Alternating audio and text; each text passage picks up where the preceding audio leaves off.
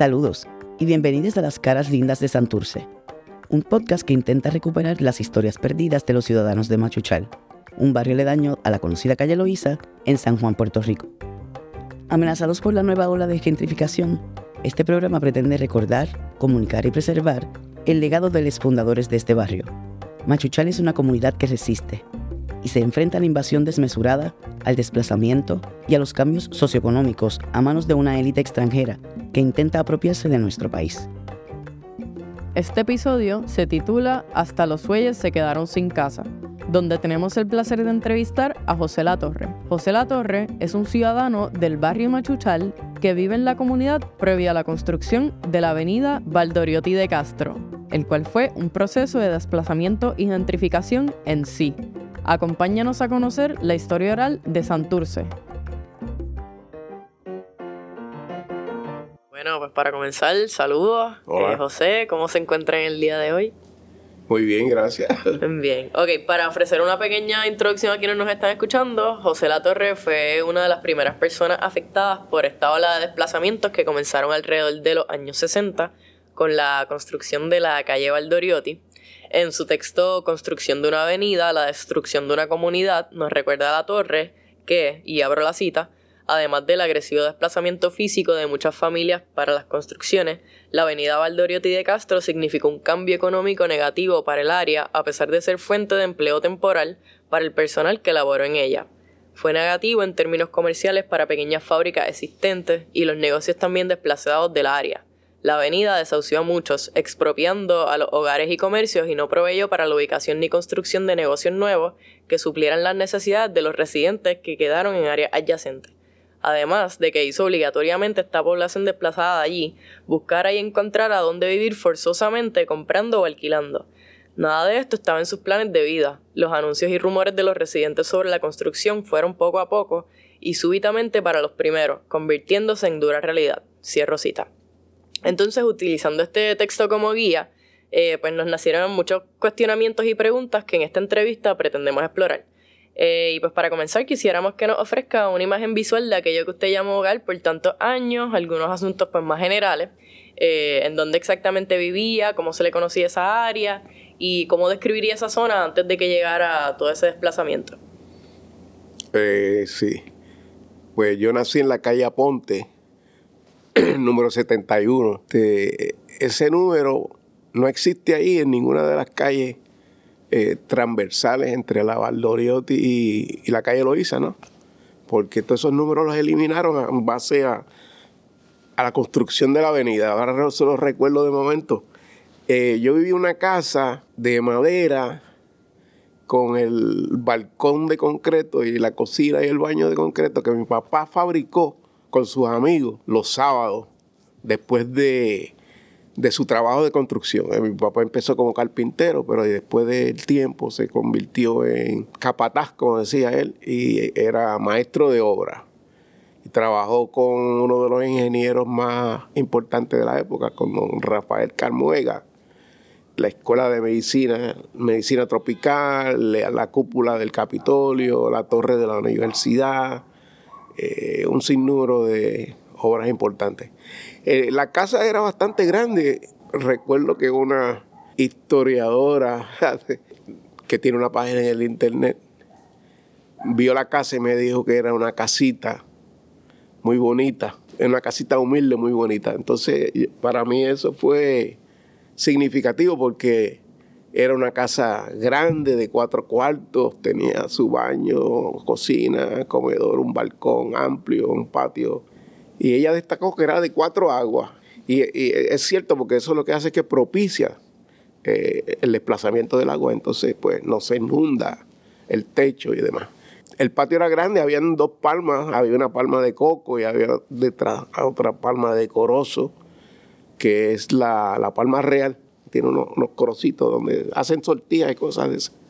Yo recuerdo que mi mamá alquilaba a un señor para que le tumbara los cocos y, y le pagaba con los cocos. O sea, era un vendedor de coco y entonces pues nosotros de ahí ya tú sabes que había eh, dulce de coco, arroz con coco y un sinnúmero de cosas. Y el agua, el agua también, era bien refrescante tomar el agua así de coco. Sí, sí, claro, claro. En los. Este, yo aprendí mucho del coco, tú sabes, yo me trepaba en los árboles y tumbaba mango. Había un, un- vecino que tenía un árbol de mango y yo me levantaba bien temprano antes de que amaneciera, para que con la, la humedad de la, de la noche se caen, ¿tú entiendes?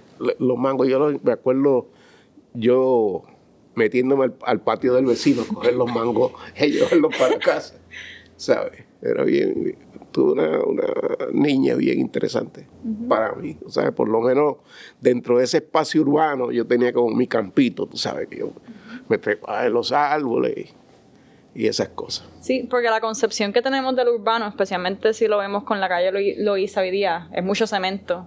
Y tener estas imágenes de usted, pues, trepando árboles y robándole los mangos al vecino y todas estas cosas, es una imagen que se contrasta mucho como es la calle Loíza hoy día. Sí. Este, eso es parte del, del desplazamiento urbano, creó también la, la eliminación de árboles frutales, árboles de sombra, árboles- eh, tantos árboles que había. Eh, yo me acuerdo que ah, de- dentro del desarrollo había unos callejones que se convirtieron en calles. Era un camino, el camino se convierte en un callejón, el callejón se, se amplía y se convierte en una calle. Pues entonces había un callejón donde había un árbol de míspero en la esquina donde está la- uno de los restaurantes famosos ahora, en la- entre la Ponte y las Flores, que queda casi en la esquina. Ese solar ahí había una casa inmensa y tenía unos árboles de, de, de míspero. Para mí siempre fue curioso porque esa, esa, esa fruta ya en ese tiempo es- escaseaba. Estamos hablando de los 50, de 1950, 54 que era más o menos desde el 54, de, yo empecé a la escuela en el, en el 50, eh, y caminaba por ese callejón para trechar, salir a la Loíza y, y llegar a la escuela Goico, ¿sabes? Ya después cerraron el callejón y yo me mudé de la calle Aponte a la calle Pesante porque por el desplazamiento mismo de la avenida. Y en esos tiempos, ¿a qué se dedicaba su familia? ¿Qué era lo que recordaba? Además de su papá, que era pues constructor, que hacía su mamá. Pero ¿Cómo eran mamá- esas experiencias en, en la escuela para mi, usted? mi mamá era eh, ama, de, ama de casa, pero que le definían como, como que era de labores domésticas, o sea, oficialmente. ¿Cuál es, cuál? Empleada doméstica. ¿A qué se dedica usted? Pues a labores domésticas. Ella era básicamente era cocinera, ¿eh? chef ahora. Eh, y tenía un negocio de distribución de comidas a domicilio, lo que se llamaría catering ahora. Sí. Yo me acuerdo cuando mi mamá empezó a usar aceite, o sea, en mi casa lo que se cocinaba era con manteca. Pero claro, eh, se entendía que la manteca se acumulaba en el cuerpo y que era dañina, pues entonces hay que dejar de usarla. Ay, Dios. El asunto de la manteca era que, que prote- la manteca protege el producto. O sea, tú coges algo, lo fríes, lo guardas y lo pones, lo tapas bien dentro de la manteca y la manteca no deja que se dañe. Tú no tienes que tenerlo ni en la nevera. Y, la, y las frituras antes, como. Bueno, a mí me encantaba así. Yo, mi mamá vendía el capurria y yo iba al bar del lado y le preguntaba a la gente, eh, rellenos de, papas rellenas de carne, que le llamamos relleno de carne, que son bien difíciles de freír. Que, o sea, eso lo aprendí yo con ella porque se rompen, se abren, se dañan. Y mi mamá peleaba, coño, se, se me, se me, se me rompió ese relleno. Entonces tenía que ponerle harina. Pero entonces, si tú dependes de, de la ganancia que va a derivar de un, de un relleno, que lo vendía a 35 centavos, entonces tienes que gastar mucho aceite. Si ganas Ujú. mucho aceite, estás perdiendo. Porque entonces el aceite no lo puedes usar para freír otras cosas. Porque yo iba a la esquina y decía, ¿qué tú quieres? ¿Un relleno? ¿Tú quieres? ¿Cuánto tú quieres? Uno, dos, dame dos, dame uno, dame tres. Y así lo- lo- los borrachones del barrio, los que estaban bebiendo, tenían algo con que picar. Sí. O sea, que no comías fritura en otro lado porque Yo. tu mamá, tu mamá Sí, tenía ahí en la casa. había una señora detrás del bar que queda en la quedaba en la calle eh, María Moxó o Las Palomas. Y ahí había una señora negra de apellido costoso y esa señora hacía las mejores alcapurrias. Mi mamá me mandaba a mí ahí a comprar alcapurrias. Ah, Entonces, ¿qué pasa? Lo que pasa es que esta señora tenía una técnica de hacer las, las alcapurrias diferentes y las hacía con una mezcla de plátano. El plátano que hace es que le da consistencia a la masa y, y hace que se tueste por fuera bien tostadita. Pero tiene la particularidad de que se pone negra. Sí, por la mancha. Entonces la gente no le gustaban las alcapurrias porque eran negras. Tú sabes, pero eran las mejores alcapurrias. Imagínate que mi mamá que hacía alcapurrias me mandaba allá a comprarla para la casa. Y compraba cuatro, cinco, seis. En la bolsita que le echaban llegaba toda marrón de la, de la, de la grasa. ¿Y cómo ha cambiado el vecindario y cómo lo ve como que en el futuro y de cara al futuro?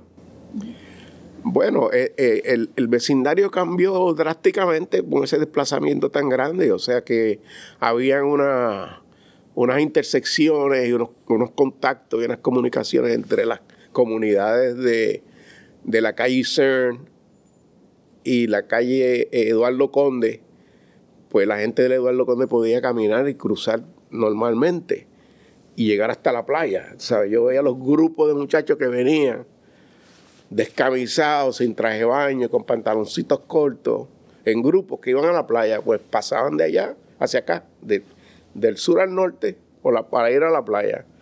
Eso se acabó con la avenida. El tráfico vehicular se acabó. Eh, el desplazamiento de los comercios, eh, la tumba de árboles, todo ese sentido de comunidad sí. se rompió. Usted mencionaba mucho en eh, Ocean Park en, en el blog lo mencionaba un montón. Y ahora que usted trae eso de que los jovencitos iban a la playa, ¿cómo, cómo se compara eh, pues la, la, escena de esa época con cómo es ahora? Por eso no existe tanto ahora. No creo, ¿verdad?, que, que hayan esos grupos que vengan desde allá, de, de la Eduardo Conde a, la, a Ocean Park. Eh, no, no, no, creo que existen, quizás existan, pero yo no, yo no los veo. Eh, particularmente porque yo no resido en el área de la calle Loíza, pero supongo que, que no exista esa, esa, ese flujo de, de gente a pie. ¿Y la playa? ¿Cómo era antes?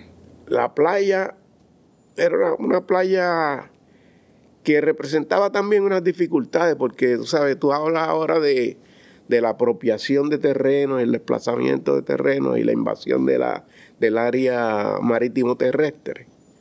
Y existía en ese tiempo todavía, ya existía. Habían unas cercas de, de lo que llaman cyclone fence que entraban al agua desde la orilla. Entonces tú no podías pasar por esa parte de la playa, tú no podías pasar. Para, para, para cruzar al otro lado, digamos, de, de este a oeste en la playa, tú tenías que o nadar a una profundidad, entonces volver a entrar a, a la orilla para continuar caminando.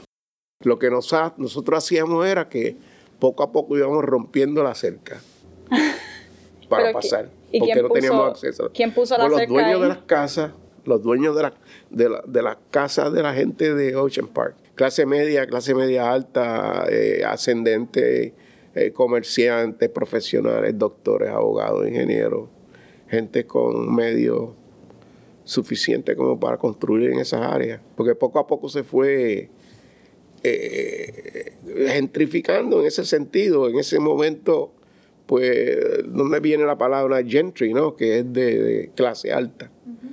Y eran los que tenían acceso a, la, a los solares que daban al océano. Uh -huh. Porque siempre se habla, pues, el tema de la gentrificación se habla, pues, en un contexto colonial de gente extranjera que viene acá pero lo que tú estás diciendo ahora es que ya sí. dentro de Puerto Rico mismo había unas clases sociales. Siempre el, el, el, el, concepto de gentrificación no es nuevo, es simplemente la propagación y el desarrollo del proceso de gentrificación, según yo lo veo, porque es un, es un fenómeno mundial, es un fenómeno mundial que se da en base a la apropiación de, del dinero y los recursos ¿no? que existen la gente van comprando, comprando y desarrollando, eh, se apropian, desplazan a la comunidad, reconstruyen las viviendas, las mejoran, las amplían y crean unas condiciones donde van a, a generar este economía y, eh, y usualmente usualmente estas dinámicas se dan en base a relaciones de raza y de clase y pues de poder económico. Se crean como que todas estas clases sociales. una relación. Y le quisiera preguntar pues cómo la construcción de, del residencial Llorens Torres como que cómo, fue el, el, choque entre toda esta gente rica de dinero construir un residencial que eran las personas que pues frecuentaban las playas y toda esta cuestión. ¿Cómo fue ese choque entre Muy buena pregunta. Este, el impacto fue, fue bastante grande. Sin embargo, hubo uno que precedió a la construcción de Llorén y la, el influjo de gente. Por ejemplo, hubo un fuego muy grande en los 50 que hubo en el barrio Hor. Era una de, de las barriadas que quedaban al lado del borde de la laguna, estaba el Fanguito, Barrio Hor, estaba Trastalleres, estaba la colectora. Eran cuatro barrios que, que, que bordeaban la laguna. Y hubo un fuego bien grande, entonces se, se quemaron muchísimas casas. Al, al quemarse esas casas surgió la necesidad de cómo vamos a, a dónde vamos a meter esta gente. Sí, cómo se resuelve esta, toda esta gente sin hogar. Que no tienen recursos, no pueden comprar hogares, no tienen cómo construirlo o reconstruir. Y yo me acuerdo que cuando a, nivel de ese, de ese fuego empezaron a llegar los, los estudiantes a la escuela Goico. O sea, que ya, por ejemplo, eran, eran a pesar de que la, comunidad y la gente que venía a la escuela Goico no era una gente de... Habían gente que tenían dinero, otros no tenían dinero, o sea, una mezcla bastante grande de las clases sociales en la escuela Goico. Eh, para muchos era transitorio y después se movían a los colegios dependiendo del estado económico del padre o la madre. Y pues, pues tú sabes que la, escuela es un, es un centro de socialización donde se, se une la gente y había esa mezcla de clases en la escuela. Cuando empiezan a llegar los estudiantes de, de Howard, se nota por la cantidad de, de, número tan alto hay un impacto porque se sintió. En ese mismo momento, entonces construyen Lloren Torre para acomodar la gente de la Avenida Norte y del fuego de, la, de la colectora. ¿Y se acoplaron bien o, fue, fue un proceso difícil? Bueno, yo no, yo no te podría decir, o sea, eh, el, concepto de, acoplamiento eh, para un niño de esa edad es difícil de entender, ¿verdad? ¿verdad? Pero habían, por ejemplo, la, una de las conserjes de la escuela era la, mamá de, Ismael eh, Rivera, la tía Juana era conserje. Eh, había otra que era prima, y yo estudié con una, con una prima de Ismael Rivera aquí, Aidita, que se llamaba, en la escuela Goico. O sea que la mezcla de las razas, eso eh, era algo natural, algo natural, que tú no lo cuestionabas y no, no te no había preocupación por, por la gente que venía, iba y venía.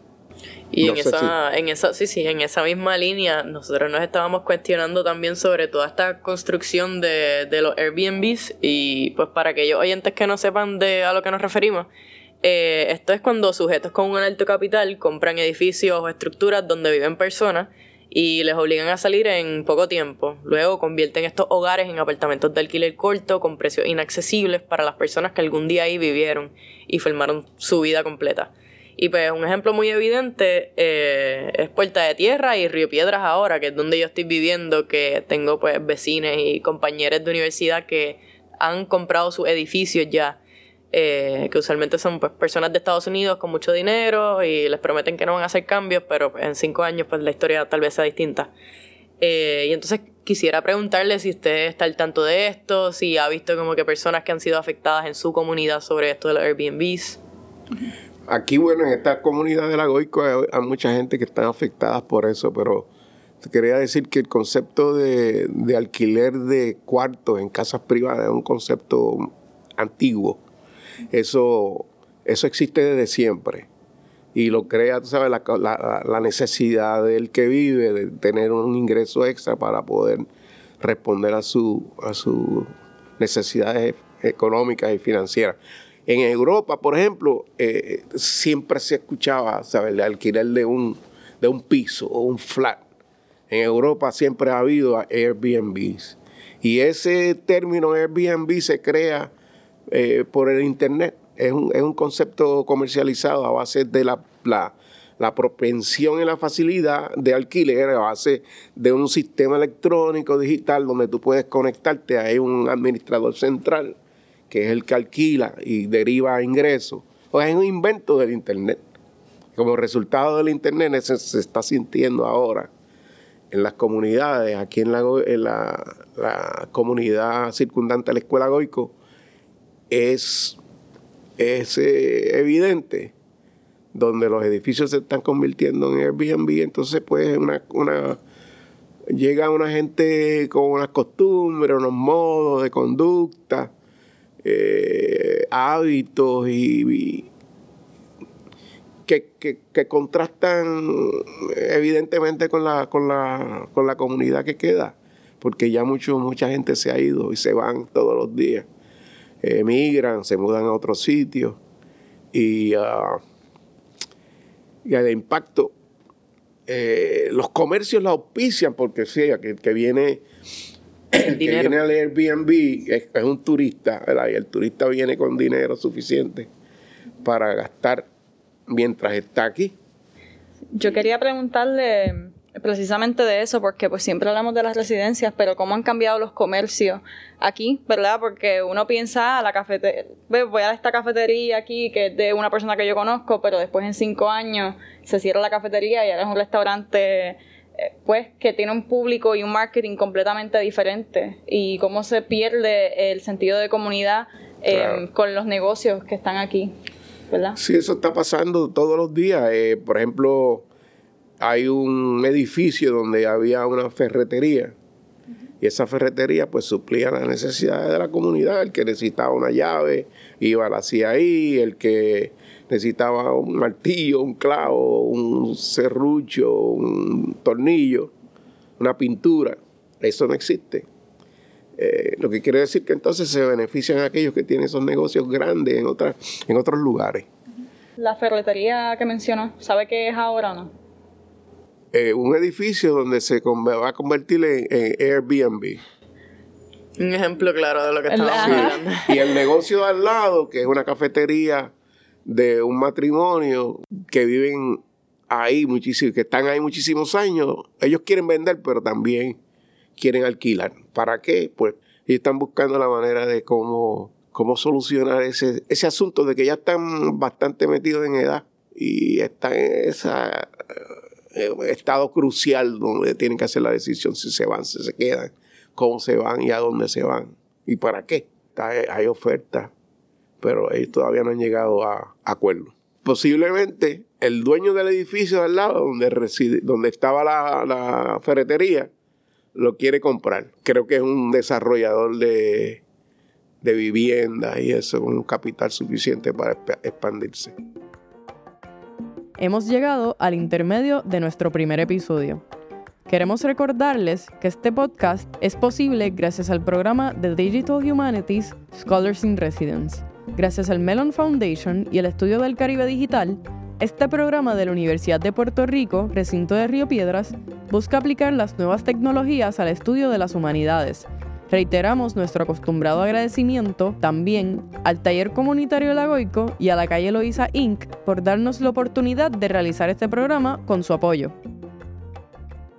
Es que mencionó la calle CERN y pues ¿qué es la CERN? Porque ya no existe, ¿dónde es que estaba? ¿Qué? Era comercial, industrial o de distribución al por mayor. Y la gente que quería comprar cantidades de cosas iban ahí. Había carnicería, había una ferretería, una pulpería, un bazar, un bar, una cafetería.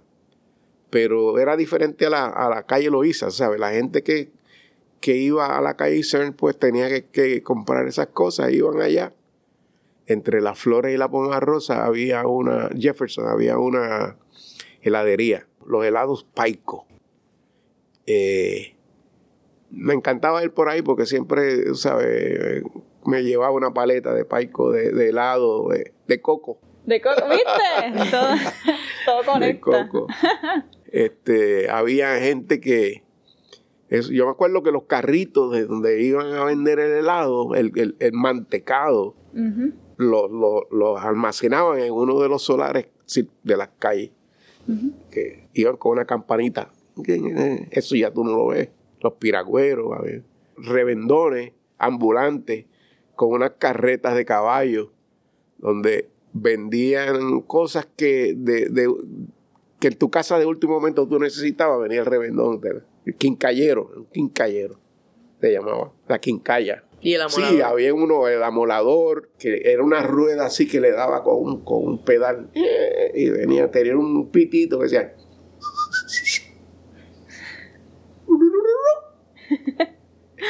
Y salía que ahí llegó el amolador, te- mi mamá me mandaba a buscar, a llevar los cuchillos. Tenía que estar bien Bien amolado.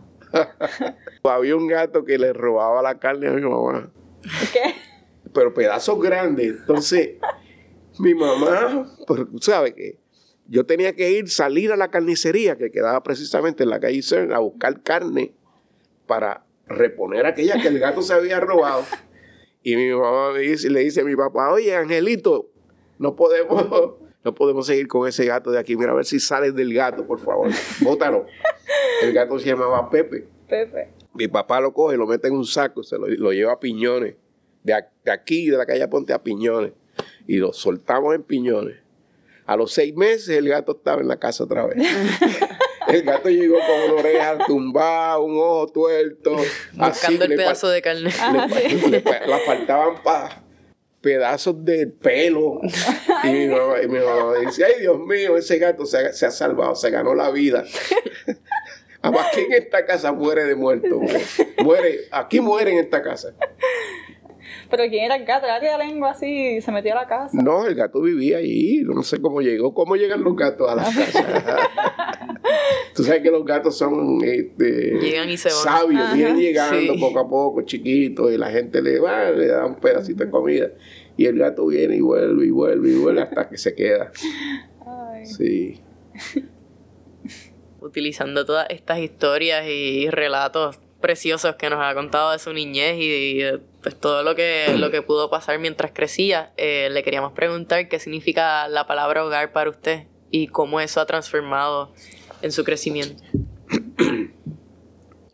Hogar, pues, tiene mucha, mucho senti- sentido afectivo, ¿no?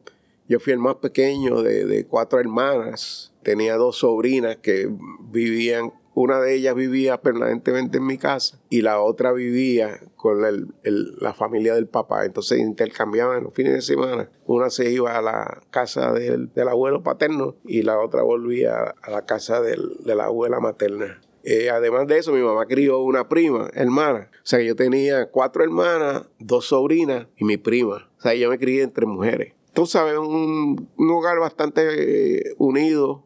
Todas las hermanas tenían su particularidad. Una me, me traía frutas de San Juan, que cuando iba los sábados. Era el único sitio donde se encontraban frutas americanas, ¿sabes? Ciruelas, uvas, manzanas. Me acuerdo que las vendían en unas cajas de madera envueltas en un papel de, celofán. Eh, esa me traía fruta, la otra me, me, ponía disco, música. Había una, la prima mía cantaba, se metía a la ducha a cantar. y cantaba en la ducha, pues cantaba bien, cantaba bien. Mi mamá era muy religiosa, rezaba cuatro o cinco veces al día. Me enseñó a rezar, pero nunca, no desarrollé ese sentido eh, de intimidad con la religión, ¿sabes? Mi papá iba a la iglesia de vez en cuando, mi mamá nunca iba a la iglesia. Ella decía que no creía, era bien religiosa, pero no iba a la iglesia. Muy no común, creía en los curas, ni en los padres, ni nada de eso, tú sabes. Ella, lo de ella era un, contacto. Decía, pero tú no necesitas, tú no necesitas ir a la iglesia para comunicarte con, con Dios o los seres superiores, ¿sabes? Esto es algo espiritual. ¿A qué iglesia era la que iba su, su papá? A Santa Teresita. Quedándola a San José más cerca, no sé por qué él siempre iba a Santa Teresita. pues gusto de la gente, tú sabes. Quizás la gente que él veía ahí eran de, de un grupo que él quería ver. Ahí es donde que estaba el ingeniero, el que estaba el abogado, el doctor, ¿no? A pesar de que siempre los había todos en todos sitios. Yo me acuerdo haber ido a la, a la, a la casa del Rafael, de Don Car- Carmuega, que quedaba en la King's Court. Era la última casa en la calle King's Court. Y una, una, una así de, de, de, de piedra. Eran como las, las verjas estaban hechas de piedras de mar. Sí, entonces tenía unos cristales arriba de botellas cortados para que no se treparan por la, por la por la verja, la cerca. Tenía el estudio en el final de la casa, o sea, nosotros íbamos, entrábamos por la parte de atrás del estudio, un estudio bien grande donde tenían los planos, eh, los, blueprints, ¿no? Los- y los croquis, ¿no? La, la, la croquis es como un dibujo crudo de lo que es el plano. Eh, recuerdo que la- había una señora de servicio que nos traía limonada, refresco de limonada. En una de las calles había un sitio que era distribuidor de dulces entre la Isena y la, y la Loíza. Y cuando mi papá me llevaba al cine, al Savoy, que era el cine más barato, valía como 25 centavos. Una vez entró por botella, cambio por botella. Tú le llevabas cinco botellas y te dejaban entrar. Botella de cristal de, de cerveza. Tenían que ser de color, porque no, blancas, yo no sé por qué no, pero parece que era para el reciclaje mismo de las compañías que fabricaban las botellas. Entonces, en lugar de comprar los dulces en el teatro, porque costaban más caro, mi papá los compraba en ese sitio al distribuidor de, de dulces. ¿Y ¿Eran dulces típicos o eran dulces? Dulces, bombones, ¿no? Dulces, Bombones. chicle, este, bolitas de, de menta, cosas así. Sí, en el cine vendían eh, maní, maní tostado y platanutre, que a eso no se podía comprar en el colmado, en el distribuidor, sí, porque eso era, era hecho ya casero. Yo siempre compraba, me encantaba el platanutre. En la escuela yo lo usaba, no, no se podía comer mientras tú estabas en la clase. Yo cogía, abría la bolsita, Escondido. sí, abría la bolsita y, y iba Ah, comiendo mi platanutre. Que me encantaba el platanutre. yo hago lo mismo en la universidad, así que está bien. Tú dijiste que estudiaste con la prima de Ismael Rivera. ¿Puedes hablarnos de, de la música en la calle Loíza? Si, si es algo que es relevante. Bueno, sí, por ejemplo, eh, yo me crié en una época, en los 50, donde, donde los impactos de la música eran diferentes ahora. Por ejemplo, lo predominaba eh, la plena, la bomba, la rumba cubana, que se expande en Puerto Rico mucho. Ismael Rivera era sonero, pero también él escuchaba los soneros de Cuba porque el, el- el son viene de Cuba y el sonero es el que improvisa fuera de la letra de la canción. Y él escuchaba, o sea, eh, tradicionalmente había una rumba que nosotros hacíamos por en, la- en las playas y particularmente la marginal, la, la marginal de, de la Valdoriotti después, que teníamos acceso a la laguna. Eso lo, tumbaron después, lo cerraron después que hubo unos incidentes de, de droga y cosas. Pero, o sea, yo me acuerdo desde niño de, empe- de empezar a tocar en las latas de, de manteca, en las latas de leche en polvo, tum, tum, tú sabes. La lata galleta de Sport Soda. Sí, También lo usaban. en la parte de abajo, Ajá. sí. Yo tocaba en los zafacones, las, en las, las capotas de los carros, en el tope de los carros, los- diferentes sonidos en diferentes lugares del carro. Hay unos sonidos particulares que se mezclan. Había también, ¿sabes? por ejemplo, el, el que fabricaba ca- tambor, que se llamaba Ismael Ramos, las tumbadoras, las congas, él las aprendió a hacer modelando la, la tumbadora cubana. Que la tumbadora es una, ni en África lo hay, no lo había. Eso se lo inventaron los, los afrodescendientes en Cuba. E igual que aquí, se, se- el afrodescendiente en Puerto Rico eh, usa el barril de bomba. El barril sí. viene, la tapa se le ponía un cuero y se amarraba y se tocaba con eso, tú sabes. No era, originalmente no era un tambor, sino que hubo un barril que lo convirtieron en tambor. Esos barriles venían de, de España con carne cecina o, eh, y cosas así que venían envasadas. ¿Hay alguna memoria que tiene como mm, tú tocando alguna plena con pues con tus amigos algo así? Bueno, había, había siempre un, un último número que había que, era, que había que tocar, se llamaba Yayao. Yayao. Yayao está en la calle con su último detalle y su ritmo sin igual. Ah, Yayao ya salió. Ah, Yayao ya salió. Yayao. Yayao está en la calle con su último detalle. Es una, descal es una rumba Columbia cubana, pero es bien rápido, bien rápido, bien rápido. Entonces, en todos los rumores terminaba con Yayao. Eh, le agradecemos por todas pues, las conversaciones y todas estas memorias eh, y esperamos volver a hablar en algún pronto momento. Todo esto me encantó, sí, muchas gracias. Espero que, que puedan sacar de esto lo mejor en su proyecto. Gracias, gracias. Y que les vaya bien. Gracias. Sí, gracias.